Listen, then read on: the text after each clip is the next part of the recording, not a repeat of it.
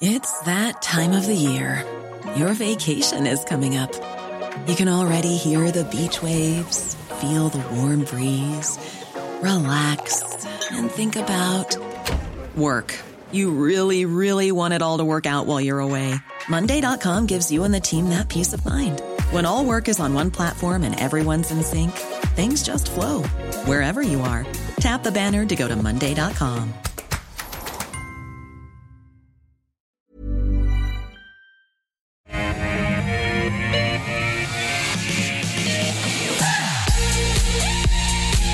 Hello everyone, welcome back to AusBiz Live from our Barangaroo studios. Great to have your company for the call. 10 stocks picked by you. I put those stocks to our expert panel. We do it all in 60 minutes. It's fast, it's furious, it's very informative, mainly because of these two. Grady Wulff from Bell Directors with us. No. Grady, good to see you. Good to see you too. Ben Clark from TMS Capital on the panel again. Ben, good to see you. Thanks for having me. Look, we've got a lot to get through as usual. We always run out of time and have to really skip away towards the end of the show. So let's get stuck straight into it. The first five stocks this half hour, you want us to take a look at Ingham's, Nickel Industries, Nova Minerals, Austbrokers and Delta Lithium. Stock of the day though has got to be Gold Resources. Just has tanked on the market today. Lowered its gold production forecast for its Gruya project. The reliability of production drills and blasting resources were below expectations. Significant rain also a factor. The company expects its cost guidance for the year to be impacted as well. Ben, this is the problem with mining stocks, isn't it? That was my, you've stolen my opening sentence. Well, I'm throwing it back out at you because you always tell me this. It's not as easy as just digging dirt out of the ground. No, there's so many moving parts in mines, but when you go and visit the mines, you realise just how complicated. It's actually amazing that I think a lot of companies are able to hit guidance because there's so many things that can change after they give it. But look, I would start by saying I'm not a gold bull. I'd probably be a gold bear if anything, and so for that reason I'd probably avoid Gold Road. I think it is one of the higher quality producers. Yeah, it's a favourite of so most. Many here on the Coles panel that are into resource stocks. Gold Road is a bit of a darling. Yeah, it's got a good management team. I think they're well run, and I get the gold is still in the ground, and that's the thing. It's these sort of days you have to take when you invest in mining stocks. Heavy rain events and various production issues are par for the course. If you like Gold Road, it's probably a buying opportunity. I would say if you're bullish on gold, right? Because I'm not, I would say it's maybe a hold after the pullback because. The market will move on past this. Right. But you regard it as one of the better gold stocks? Absolutely. Right. Yeah. Okay. I think there's a few really high quality gold. If you're going for gold, you want to be in the management teams that have got a track record of executing well, good M&A, and most importantly, running mine sites efficiently. Okay. So why aren't you a gold bull? So I'm old enough to remember every time there's inflation, gold goes through the roof. It's still pretty high. It's high here. It's not in America anymore. It's 4% now, and it's going to be less than 3 next month. Right. So inflation.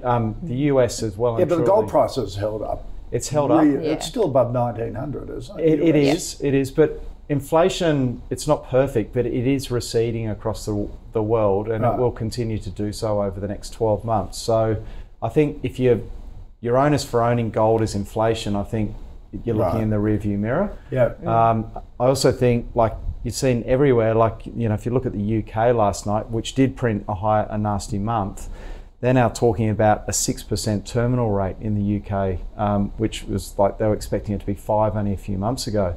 So there's now like a real 6% in our parlance cash rate. Cash rate, yeah. Right. Yeah, that's where they reckon interest rates will peak, and that means there is a real cost. Like if gold is a store of safety or a store of value, you can also now have potentially money in a bank account earning a very, like in Australia, you can get a 5% term deposit rate now. Yeah. So there's a cost to holding gold. Yeah. Which there wasn't a year ago. Yeah. So like with crypto or some of the other things we've seen. So that would be the other reason I'd be bearish on gold. Okay. Grady? Gold Road's one of our picks at Bell Potter, so we have a buy rating. Only a couple of weeks ago it came up and you were talking about this. And I personally am invested in Gold Road. So the reason that, obviously the bad is that they have downgraded guidance, but it's not actually that significant amount. So it's only, they're now projecting between 320 to 350,000 ounces per annum, but the previous guidance was 340 to 370, so it's not too significant. Normally you see a massive downgrade, and obviously the market's responding because this week we've had a lot of companies come out downgrading guidance, so that investors are so responsive to any downgrade in any form. 8% drop in share price just this morning. It's a bit over the top. That's low. So your guys say it's over the top. It's excessive, absolutely. Okay. But yeah, as I was saying, investors are just so responsive to any downgrading guidance of any kind. So this week Best and Less tanked, but they had a big downgrade in guidance, whereas then you have this kind of thing, they're saying, oh, it's downgrade, and then they're just selling out, but it's not actually as bad as it looks. They actually, the thing we like about Gold Road is that naturally you have the significant rain event. Like, that's nothing wrong with the mine itself. That's nothing wrong with operations. There's nothing wrong with the board. It's simply Mother Nature, which affects ag chem stocks and other things like that as well. But what we love about this company is that they have their fingers in a lot of gold pies. It's not just this Gruyere project. They have a 19.99% stake in De Grey Mining, which has the Molina Gold Project. So that's another one. And then they also have exploration in the Yamana gold region in WA. So they've got a lot on their plate. They're not just focused on this. So they have money coming in from quite a few different areas, and the Molina Gold Project as well. So at the same time, it's bad today, but the outlook is long term. Are your analysts bulls on gold? Yeah, we have ours, Allcorp and Gold Road are the two picks, but yes, bulls on gold. Okay. Yeah. All right. So you. So buy on the weakness. Buy on the weakness, absolutely. Now, which sort of backs what Ben said, yeah. Ben's got a hole, but saying if you're a gold bull, like Bella, it's a good company and you buy like it. Absolutely, because Grady's right. Like, it was a small downgrade. It's not that much. We're talking like maybe 3 or 4% downgrade. Yeah. They could still hit guidance by the end of the year. Yeah. So obviously the psychology of the market, from what you're both saying and analysts, is they're spooked by any downgrade at the moment. So if you're in a company that's a good company, CSLs. Yes. Downgrade. Absolutely. What did it get down to? Low 270s or mid 270s? Oh, yeah. High 270s. High 270s, yeah. Back into the mid 280s now. Yeah. I think at the time everyone was saying, hey, it's a good company. Yeah. Bit of a downgrade, but who cares? So, everyone was saying buy in that day. It was the most sold off stock, and it took the market with it. Lots of volume. But at the same time, it's a leading global biotech company, and the only reason is the forex, which you can't really control. Yeah. Like, as again, the same as this, their management's good, they're growing, their company's great, they've got the plasma division, so it's like there's nothing wrong with the company. Yeah. But Ben, don't get spooked by all downgrades. No, I mean, I would say with CSL, I think it was a bit poorly handled. Like, it's not a good look when a new CEO comes in and gives a downgrade straight away. And it felt a bit un-CSL to me, if that made sense. Right, they didn't handle that particularly well, because it wasn't just this year, it was the guidance for next year was quite a bit below market. Yeah. And that's because, they've got they spoke about these lingering COVID issues, which have meant the costs of collecting plasma and blood is higher than the market's expecting, margins are lower. You sort of think they must have probably known that before the end of June. So I personally was actually a bit disappointed by it. I thought kind of the reaction to me was a bit warranted. Was that a bad tick on the new boss? Maybe on the old boss. Right. Maybe he should have got that news out before he left and given the new CEO that's a good point. A fresh start. That's a good point.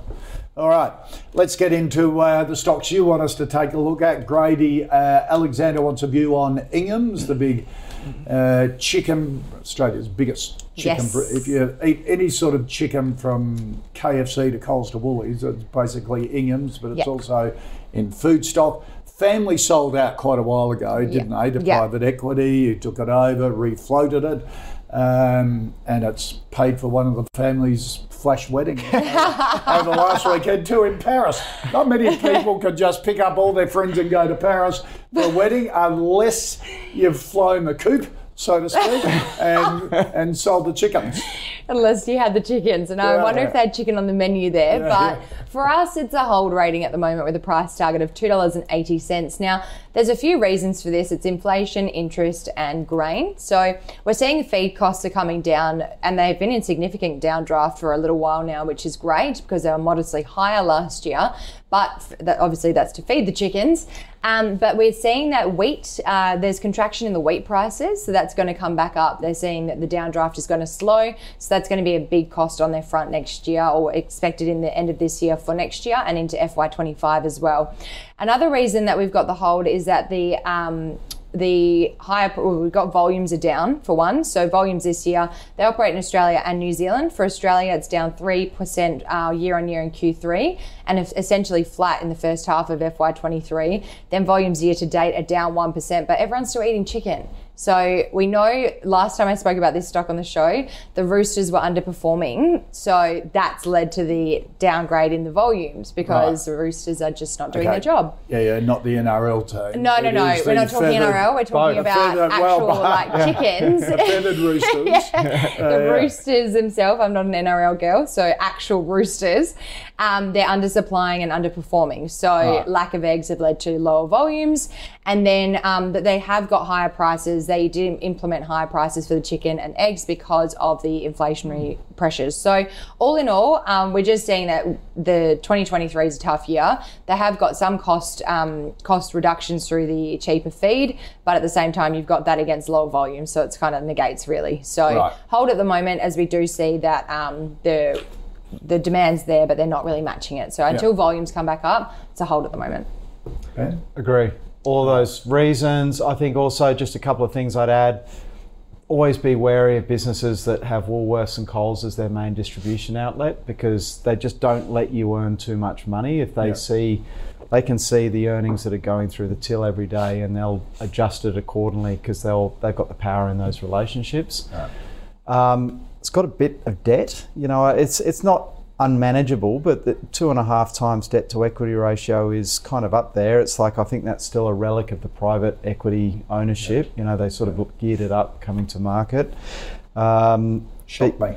Yeah. Are you always wary of companies that have gone into PE and then floated? Absolutely. Yeah, yeah. I reckon you've got to give it 2 to 3 years for the accounting trickery to wash through the accounts. Like the stuff they can pull is amazing. I got caught with, years ago, Dick Smith and Meyer, when that happened, they'd never, never ever to do it again. Yeah, I think some have got a better reputation, like, you know, like Champ, I think have got a really good reputation, and there's others that have got a reputation for passing it on. So. But generally I think don't run. I mean, they're the smartest guys in the room typically, and you're buying off them. So be careful. All right. Next stock is a resources stock in the nickel industries, as the name implies. Ava wants a view, Ben, on nickel industries. Of course, nickel are a big ingredient in stainless steel. They've got interests in projects in Indonesia. Yeah, I've never really looked at this one. It's quite an interesting stock to have a quick read of.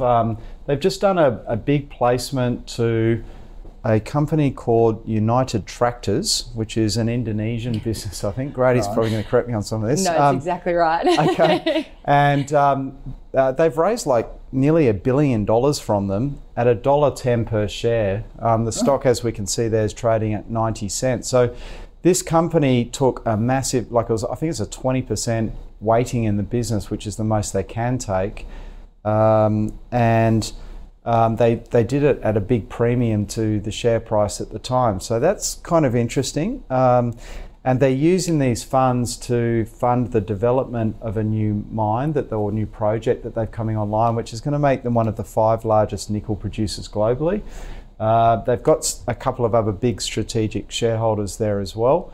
It's like a $2.7 billion company. I'd never really looked at it. So, but it's so tightly held. You know, they're like the big shareholders account for the register. It's trading on 6 times forward earnings. I'd say be careful of that. The nickel price is notoriously volatile. So, you know, it can be, you could actually say it was actually on 15 times or 2 times. Pays a dividend. It's on about a 6% yield. So that's a tick. It's profitable on its current operations. I'm going to go buy. Just, whoa. Yeah, I mean, look, I want to do more work because I really did look at it for about 5 minutes. But it did look interesting. It's cheap. It's, I think, in a good spot. Like, clearly resources look pretty good at the moment. Yeah. So I'll go buy. Okay. Grady? Double buy. It's going to the committee. Yeah, okay. So the reason that we have a buy, so I had to look into this company as well. Bells do cover it, but I hadn't really covered them too much detail before or even looked them up. But we have a buy with a price target of $1.84, not $8. I had to look into the whole Indonesian thing because Indonesia actually banned the export of nickel back in 2009. Oh no, back in 2017, sorry. Right. And 2014. So they got this first mine. They commenced operations in Indonesia 2009, started exporting the nickel, and then had to rein it in because the Indonesian government wanted to put the downstream options back into Indonesia to reinvest it back into Indonesia economy. Sovereign risk issue. Sovereign risk issue, exactly. And so then they started expanding in Indonesia to get the downstream options and then export it. So it's really exciting. It's really interesting as well. They make up, they're invested in the IMPW or IMWP area, which is I think it's one of the 5th largest steel producers in the world. So it's really interesting to see how it's all working, and Indonesia is one of the world's top nickel producers. So understanding all of that, they're in the right geographic region, and they have these new, as Ben was correctly saying, with the share placement and things like that, they hold 19.99% until the deal's complete, and then once it's underway, I'm pretty sure they have a I don't know if it unwinds or they just have a stake in the mine itself, not the whole company. But that'll be interesting to see how it goes. But again, they did do it at a premium. So that was just really interesting to see. So given this funding has now come through, it's going to accelerate the growth for CY23 and 24. So pending the final investment decision, the construction should commence by the end of this year for that new mine and new operations. It's a really exciting time. They've already got mines underway. They've already got mines operating. And the good thing about these mines is they've always maintained the guidance range. So they set guidance and always continue to produce exactly what that is. So, and the nameplate amount as well. So understanding all of that, it's a really aggressive growth outlook, but it's really exciting times, and they've got the money to do it. So the cash. Yeah, they've got the money, so why not keep going? All right. Yeah. Okay, thank you for that suggestion. That was a bit of a agenda that came through. Appreciate it. Now, William Grady wants a view on Nova Minerals. William says, may I suggest this one's never been covered on the call. Nova Minerals, I've got a bit of an inkling, but let's see, or update it anyhow. Gold and lithium projects in the US, Canada, and Australia, in Alaska as well. Yeah, it's a very small market cap. It's 54 million. Generally, no brokers cover it. We don't cover it. So I had to do a bit of a deep dive to have a look. As you can see, the share price has come off in a time where gold prices have been really strong. So anyone exploring for gold should be kind of capitalizing on this and in the uptrend of gold. But what we're seeing is investors are a lot more hesitant to get into the exploration phase until a company is really close to the money-making phase and into the mining process. And this company isn't going to start producing or even constructing the mine until 2026, 2027. So we're about 3 years off that in a time where gold is really high in spot price now. So they're not capitalizing on that because they haven't found the gold or even started to mine it. So with that in mind, they did have a phase 2 scope study. So they put the helicopters, pad crews, geologists are now on site, ready to commence the next preparations for the field program. But again, they are very, very early stage explorer. They're not even close to producing yet. So for me, I wouldn't even consider this one, to be honest with you. But as I've said, our picks in the gold are Gold Road Resources and OrCorp. So I'd say that's a... Ben? It's really a play on exploration success, and so these are like a bit of a punt, to be honest. The share price there, I think, tells you that the market hasn't seen anything so far in the drilling results that warrant kind of a re-rating. And we know that, like, it's an expensive exercise drilling holes, and there's going to be further capital raising, so I'd be a sell as well. I think it's wonderful. They're a bit like early stage biotechs.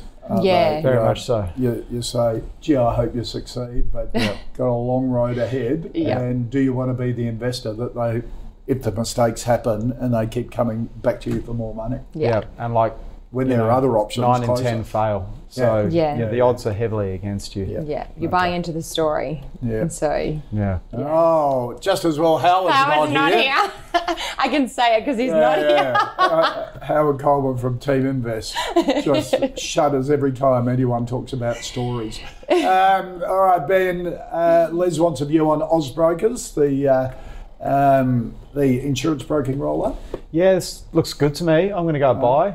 They've just done a placement actually, and look, Austbrokers, the best way to think about it is it's an insurance broking service. So most of us have used mortgage brokers, but insurance brokers are a thing as well. And they've rolled up over the years a whole bunch of independent ones. Yeah, so it's kind of an arbitrage on the multiple that they trade at on the market versus what they buy at on the not on the market. Yep, so they might go in and buy an insurance broking business and pay them 6 times for their book, and they're trading on 20 times forward earnings, and you get this immediate price accretion.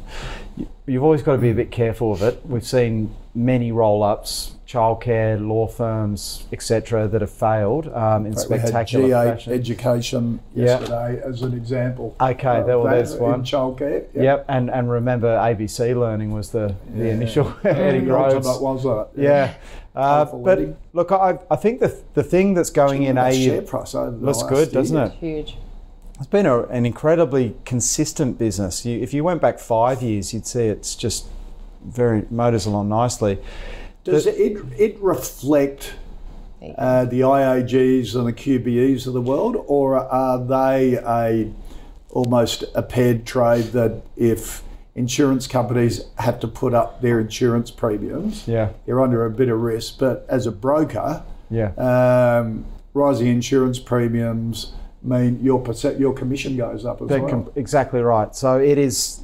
You don't have the risk of the payouts, which the insurance companies take. So if you want insurance, it's better to go for these guys than the insurance company. I mean, I guess the insurance companies, they can have a good year and they can have a bad year. Right. And if you get them at the right time, you could make probably a lot more upside in the good year. Yeah. But you're not going to need to worry about it with Austbrokers. Right. And that's absolutely right, Kosh. You're like, insurance premiums are going up fast because of inflation and because of all the natural weather events. Yeah. And so if they write a policy for $1,100 in premium and they're getting 20% of it, and it was $1,000 a year before, you're automatically getting a pay rise for doing the same amount of work. Yeah. Same with mortgage brokers. 5 years ago, the average mortgage was a lot smaller than it is today. The other good thing that they've got going in their favour is this area has... it's been carved out of a lot of the regulatory issues that we've seen in the financial services sector, and that's because Australians are seen as being uninsured. We don't have enough insurance, so the government wants to encourage us to take on more insurance ourselves. So it has carved out, if getting things like income protection, life insurance, etc.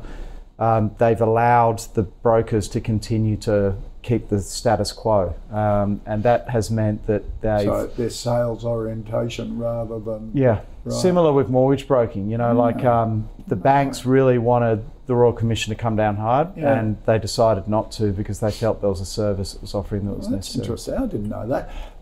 Austbrokers v Steadfast, the other major one in the group. I think they're both great businesses. I think Austbrokers is the leader. I'm going to look. It's on 20 times forward earnings and a 3% fully franked yield. I reckon it's probably worth paying that. It's in an upgrade cycle. All right. Grady? Same, another double buy. Right. Ord Minnett has a hold, recently downgraded from a buy, but Macquarie and UBS both have a buy. So, and there's a lot of reason to really like this company. Now, first of all, we know insurance stocks are generally defensive stocks during the high inflation, high interest rate environment that we're currently in, the macro environment we're currently in. The company is profitable, the profit or NPAT rose to $80.84 million in 2022. P/E ratio of 39.32. That pays a dividend of 55 cents per share, and the yield of on the dividend is going up year on year. So those are tick, tick, tick, tick. Lots of ticks there that we like.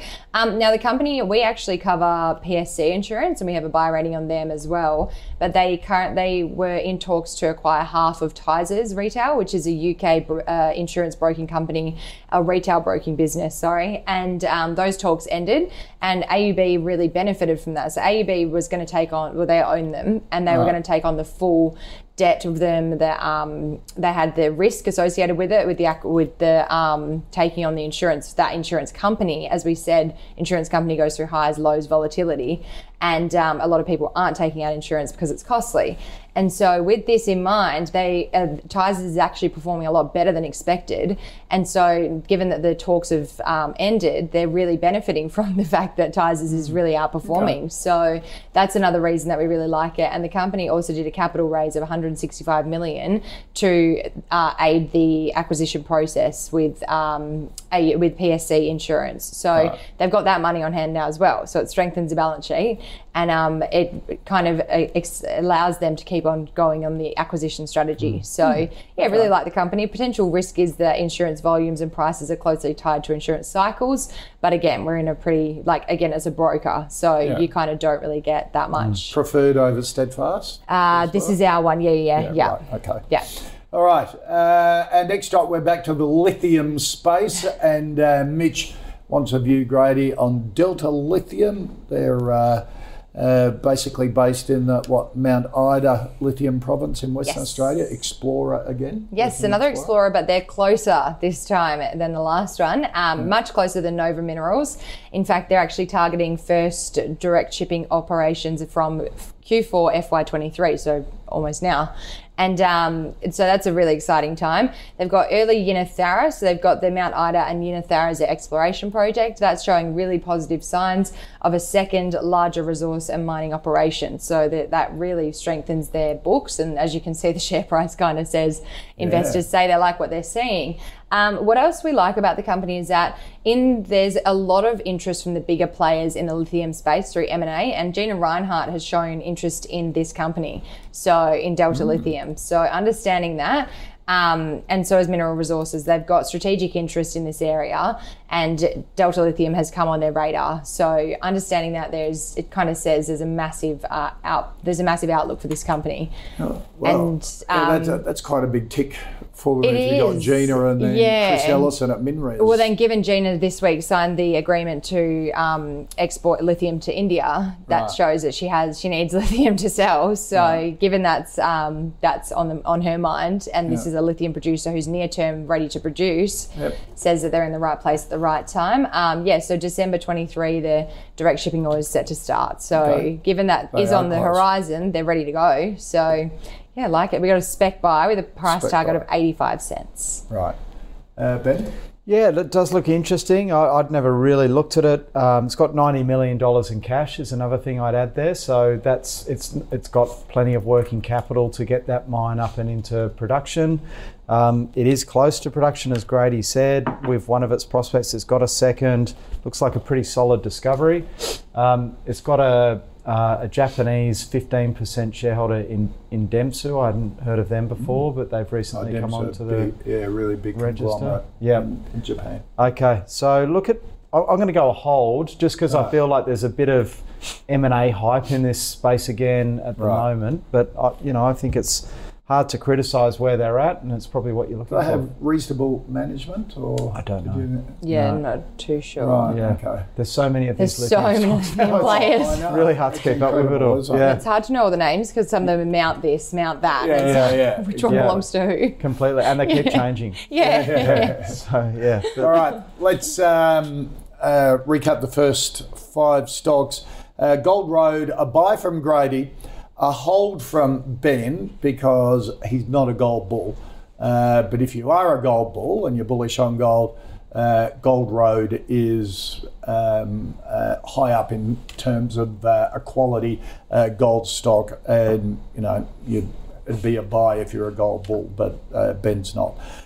Ingham is a hold from both. Nickel Industries is a buy from Grady.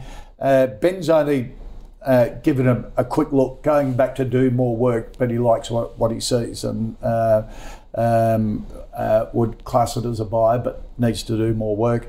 Nova, a sell from Ben, a no from Grady. Austbrokers, a buy from each. Delta Lithium, a hold from Ben, a spec buy from Grady. Here on the call, we've been following our own fantasy investment fund, as picked by our investment committee, of which one Ben Clark is on that committee.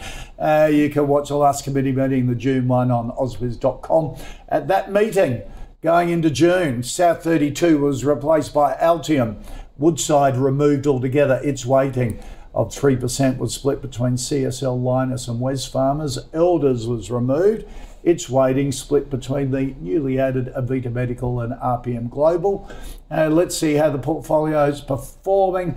It's up 8% since inception. Ben, in retrospect, the changes have turned out all right? All right. I mean, maybe like what we've seen in the last couple of weeks, I think is really interesting, is China cutting rates. You know, it's like the only country in the world that doesn't have an inflation problem, and it's the only country in the world that's in a rate cutting cycle at the moment.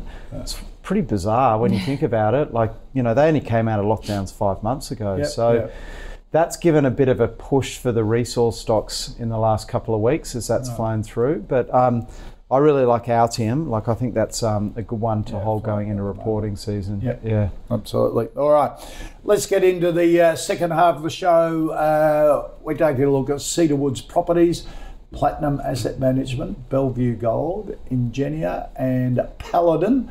All right, Cedar Woods Properties. Ben wants a view on that. Ben, it's a different Ben, wants a view. Recently came out with a downgrade, which really affected the market.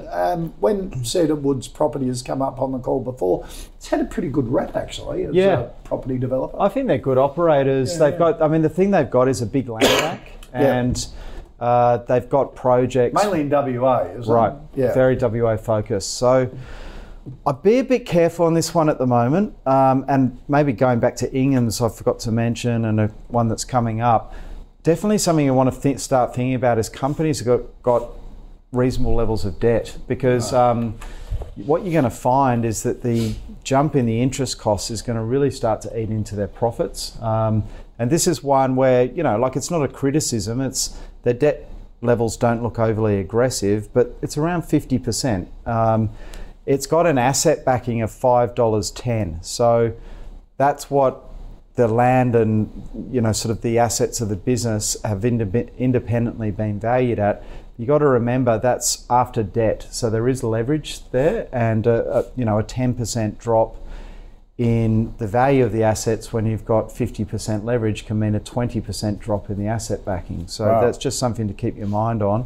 And then what they came out and said was that the sales pipeline has slowed, and it sounds like it's slowed kind of semi-rapidly in the last few months, which probably isn't a surprise to anyone that's got a decent mortgage at the moment, because, you know, I would say that Cedar Woods is in that, probably that area of the market you don't want to be in, which is more value focused, probably first families who are more sensitive to changes in interest rates. Yes, the spec housing. Yeah, and you know, like, if they went to the bank a year ago and said, what can we borrow? It could be X, and now it's X minus 20 or 30%. So near term, there's headwinds. I think I'll say a hold, just because it's got a 6% dividend yield, trades on 10 times forward. It's not expensive, and it's got good assets. But there's things there just to be a bit more cautious of now. Okay, all right, let's go to the West Australian for her view. Yeah, obviously. On Cedar Woods, take out the bias. It's a buy. There we go. Not because I'm from WA. Oh, it really is a buy? No, it is a buy.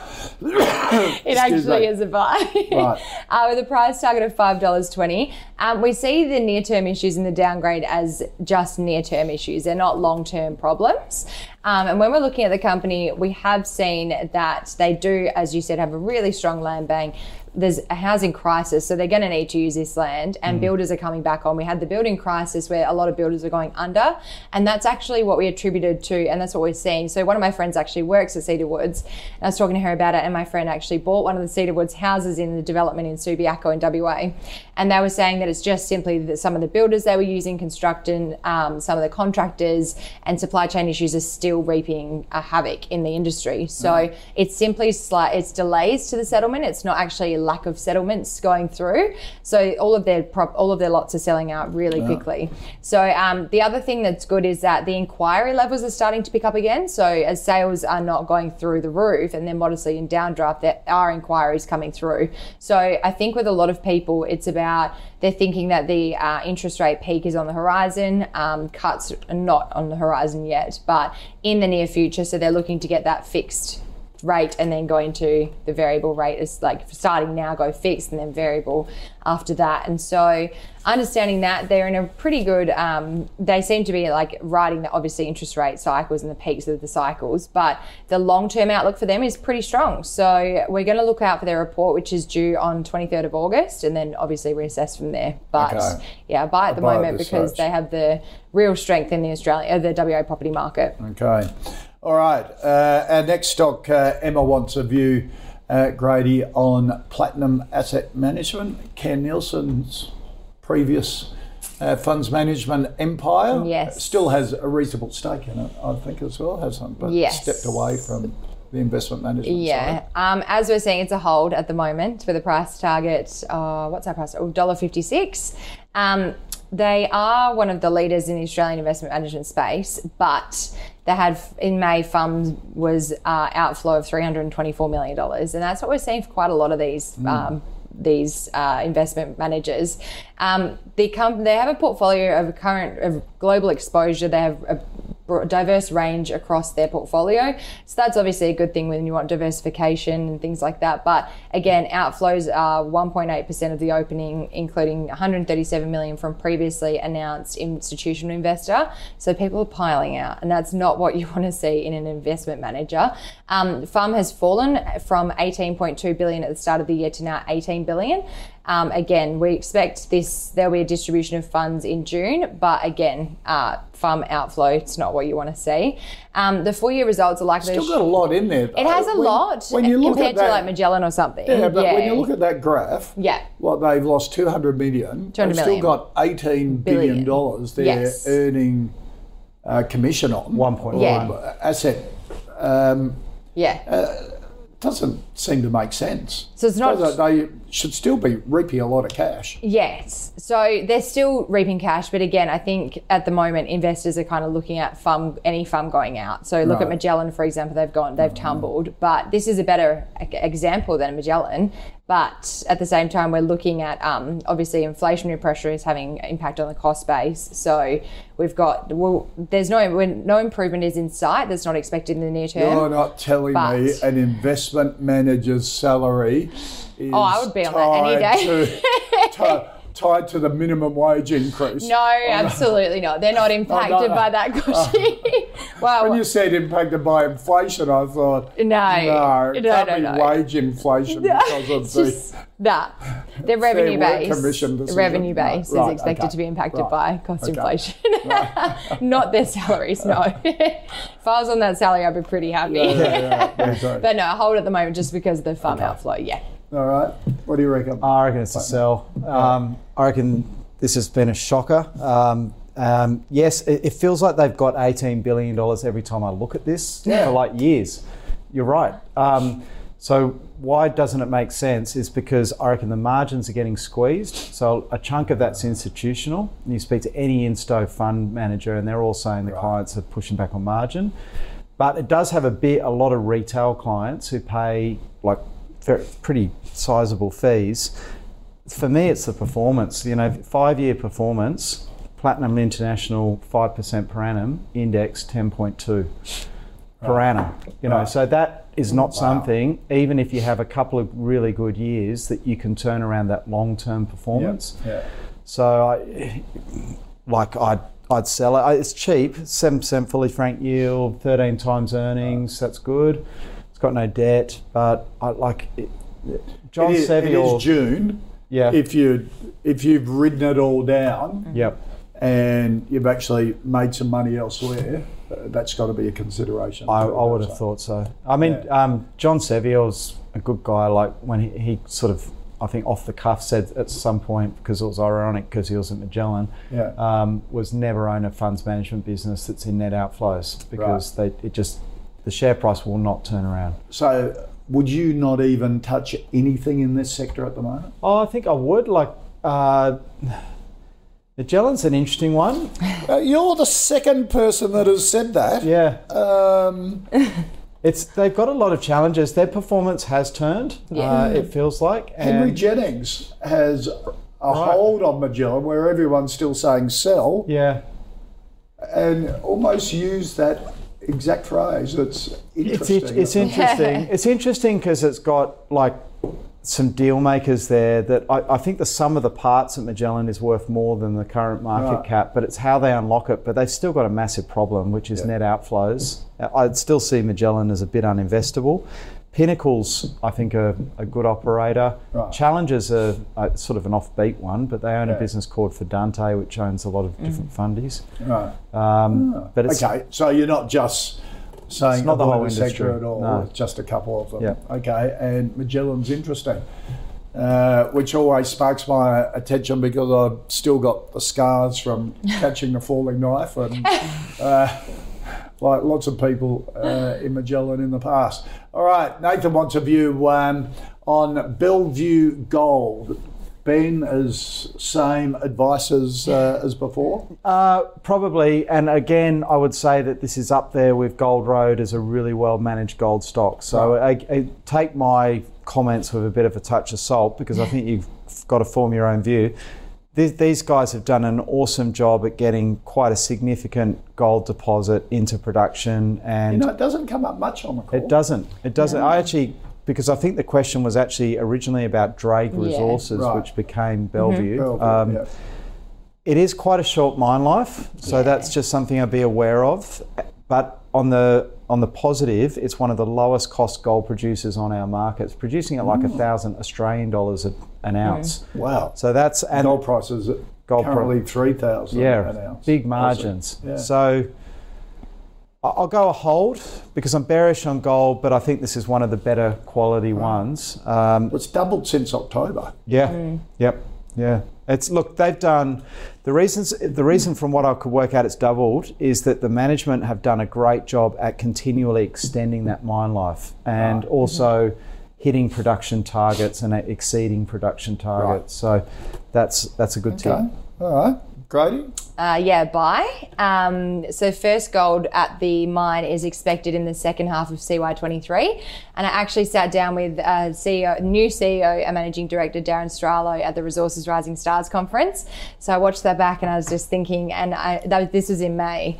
And I said, 6 months out from first production, like, where are we at? What is your kind of value proposition? He goes, it's never been a more exciting time. They keep drilling to, as you say, extend the mine life. So they've got all this drilling going on. And as they see the grades and the thickness of the gold that's coming out, that just keeps extending the mine life. So it's exactly what you want to see. Mm. The Drake Resources, I was like, because I looked it up and I was like, what is Drake Resources? Yeah. And it just kept coming up with Bellevue. So I was like, okay. So 2018 changed to Bellevue, had the Bellevue mine. They've had a really strong management team for so many years now. And now the new MD and CEO, he's actually a really humble guy. And talking to him, he was like, I don't come in with wanting to be the lead guy and the head guy. I just want to play a part in getting this mine up and running and getting first production underway. So he's a really good guy. And I asked him because they just moved into the ASX 200 and I said, what does this mean ahead of first production? And he said it really drives visibility and brand awareness, really, because, some investors invest in certain indexes and only in ASX 200. Mm. So given that it's now in the ASX 200, a lot of investors are starting to look at it. And that really puts Bellevue on a really good scale ahead of first production. They've already got 12 kilometres of underground development going, so they're still continuing to extend this mine life and looking to continue growing. So they've got 5 separate underground mining areas ready to keep continuing to grow, especially as first gold comes through. So it's a really, really exciting time. They had a gold resources update on the 1st of May saying that their production and forecast show grade results of 1,130 grams per tonne of gold, which is a really high up there amount. And as Ben said correctly, they're really low cost. So understanding all of that, they're on time, on budget, and ready to go. So I can't wait to see the gold start pouring. Yeah, I'm just good insight. Fascinated with a humble resources executive. I know, it was really nice. Usually they're quite flamboyant and out. Well, mind you, he'd just got off the plane from a 26-hour flight. So I was like, maybe he's just tired. The index inclusion comment's interesting because I've always found... I didn't realise it was even on the brink of the top 2. No, I wouldn't know. It came in and it replaced... Oh, who did it replace? Can't remember who it replaced. A couple, Appen, maybe. Maybe. Could go back in again soon. I didn't realise it was that big. Yeah, massive. It's sometimes it, like for people watching at home, sometimes it can be a really good thing because, as Grady said, there's a whole lot of investors that can't invest if you're not in the 200. Yeah. And sometimes it can be the worst thing ever because if you're one of those more specky companies that just through hype or whatever's got into the 200, the guys can look at it. The ETFs have to buy. They then will automatically put their shares into pools where hedge funds can borrow them to short. So stock can become available, and then they can go. That's one thing always to look for. They go after them. Yeah. So sometimes you'll see like a wee bit nano or one of these ones. Like they might go in the 300, and then you think, oh, that's great. It's going on. You know, this is on the way up, and the share price can drop 30%. It's because stock becomes available to short. Yeah. So it's not always good. I would never have thought that. That's interesting. Yeah. Okay. So what are you saying about this? Well, this to me is a cash-producing, got real assets. So the ones to be careful of are the ones where there's been a lot of that debate about 2 billion market cap, but it's not profitable and it doesn't earn. Yeah. Right, Howard, they're the ones that these guys would start poring over and going, can we think, and then can we trigger something here? Because we can now get the stock to short it and make some money. And you have investors that sort of... vulture fund investors that just go into that. The hedge funds, the long short funds, the quants. Yeah, there's a big pool of capital looking for that. Fascinating. All right, let's get on to our next stock. And Ben, Les wants a view on, it's Ingenia, is it? Ingenia Communities Group, another property group, but in that lifestyle senior holiday community rentals, 110 properties along the eastern seaboard. Bit similar to Cedar Woods, bit different. So these guys do more like retirement communities. Yeah, over 50s. Over 55s in regional, like New South Wales, Queensland. So, and also like, like the holiday parks, camping ground caravans, sort of. Yep. I'd be more careful on this one than Cedar Woods. I would rate Cedar Woods above this business because I think there is a more discretionary nature to this one. It's also like the land and the land banks they own are more regional and therefore are more susceptible, I guess, to what's going on with interest rates, etc. at the moment. It's not like a young family that does need to live somewhere. These decisions to go into retirement, things can be put off if need be. And so they actually had a kind of a semi-downgrade recently where they said, the sales pipeline had dried up, the purchasers were becoming more hesitant, can't really see that ending, and they've got debt again. Like it's fairly conservative, but if your interest costs go from 2 to 6, like it's going to happen for them just as it is for us. That takes off the P&L, it's just straight off the bottom line. Yep. So be a bit careful. Okay. So no fear. Sell. I actually go with the buy because Citi and Ord Minnett have a buy, and UBS has a hold recently downgraded from a buy. I agree with everything Ben said, rising interest rates are hurting sales 100%. But what we saw during the COVID pandemic and what we're seeing around Australia is a lot of people are wanting to choose the regional lifestyle now. And it's especially in WA, so Dunsborough, classic example, the mayor down there is looking to double the double the citizens down there, double the population to, from 10,000 to 24,000 over the next 5 years. Right. So we're needing these developments. Okay, but this is on the East Coast. It's different. Yeah, this is on the East Coast for one, and it's older people for two. So it's retirees and things like that. So again, nothing wrong with older people. Nothing wrong with older people. Older people are the best. I'm getting older. It's great. But the thing about them is they have the underlying revenue driven from the holidays part, which they're seeing is at record highs. They're sold out across the holiday division. So is that a big part of the business as well? Because you would think pretty chunky, I think. It's pretty hefty, And that should be okay. That should be all right. More affordable which holidays. Is great. Instead of going to Disneyland, you go to Foster. You go to, I know where I'd prefer, and it's not on a plane at the moment. So flights are like 6,000 return right now to Europe. So we're seeing a lot more demand for the local holidays with cost of living pressures, especially biting at the hip pocket. So they've got sellouts across most of their lots for the holiday rentals over the next year and into 2024. They also they confirmed their guidance range of 19.1 to 21.5 CPS for FY23. So understanding we've had a lot of guidance downgrades, this is pretty good that they're keeping it in check and they're going to meet guidance. And that was released on the 7th of June. So understanding that they do have some commitments and communities underway being built, 18 communities already underway, 606 in at a place in Morisset, New South Wales Central Coast, and another one in Newcastle with 122 homes fully committed to buy as well. So with that in mind, they do have some, obviously they are being hurt, as Ben said, the sales pipeline is drying up, but they do have commitments. So they're at least able to weather the next few years, especially with the holiday division really driving revenues there. Okay, all right. And our final stock for today, Gary wants a view, Grady, on Paladin, the big uranium explorer. Yeah, this one's really exciting. Now, we actually had our analyst who does the analysis of this company on a webinar last week to talk about the nationalisation of the Namibian government. So their Langer Heinrich mine is in Namibia, and the government's come out a couple of weeks ago saying, the Namibian government saying they're going to do what the Chilean government did with lithium and take a major stake in all mining projects. So that naturally caused a sell-off in the Paladin energy price. But a week after, as you can see, it's gone back up. The government said, no, there's an exception. Anyone who's fully permitted by us already we're not going to touch it. So again, they've benefited from that. What we like about this company is obviously uranium, it's coming back. I know there's been a couple of false starts with the uranium story, but with governments really considering it and adding it to their decarbonisation movement through nuclear power, it really puts uranium on a big upside. The Langer Heinrich mine was on care and maintenance mode since 2018, but it's now back under construction and ready to go in the, it's expected the first upside we see is that the production's first expected in March 2024. So not that long away from first production and construction at their mine. And they've got near-term contracts, and understanding the outlook for the price of uranium set to hit $100 per pound, according to the Global Uranium Conference. I don't know how credible that conference is, but it's expected to keep continuing going up as supply side is quite low. So with this in mind, the company's coming online. Namibia is also one of the biggest uranium producers in the world. So with all of that in mind, the company has the mine.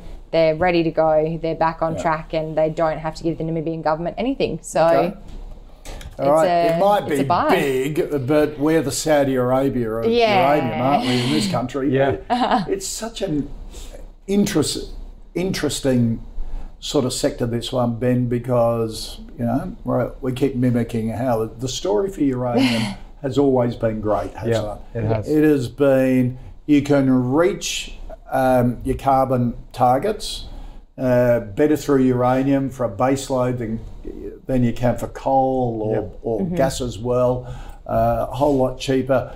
There's not much supply of uranium at the moment, but there's so much in mothballs at the moment around the world that can come on stream like that.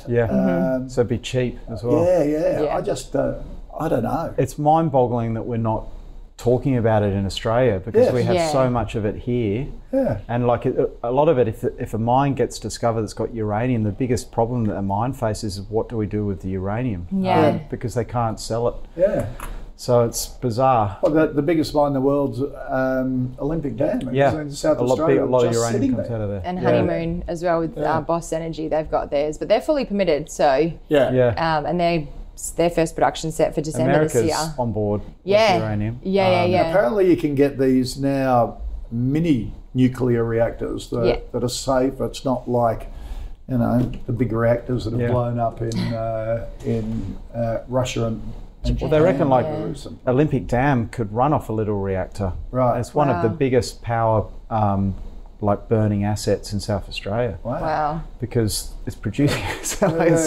logical, but there's a ban on it. So, but the price doesn't seem to move much, does it? It doesn't. Like, uranium's been in this long-term funk. I don't know if you remember, but back in 2010, it had this massive boom, and it was like the lithium stuff's been in the last year. Everyone was like little uranium stocks popping up all over the place, and then it went into a 10-year funk, effectively. And the only thing I'd say with Paladin is, like, I call them the small cap mafia. There's, when you look at a lot of the fundies in the small cap space, they are so bullish on uranium.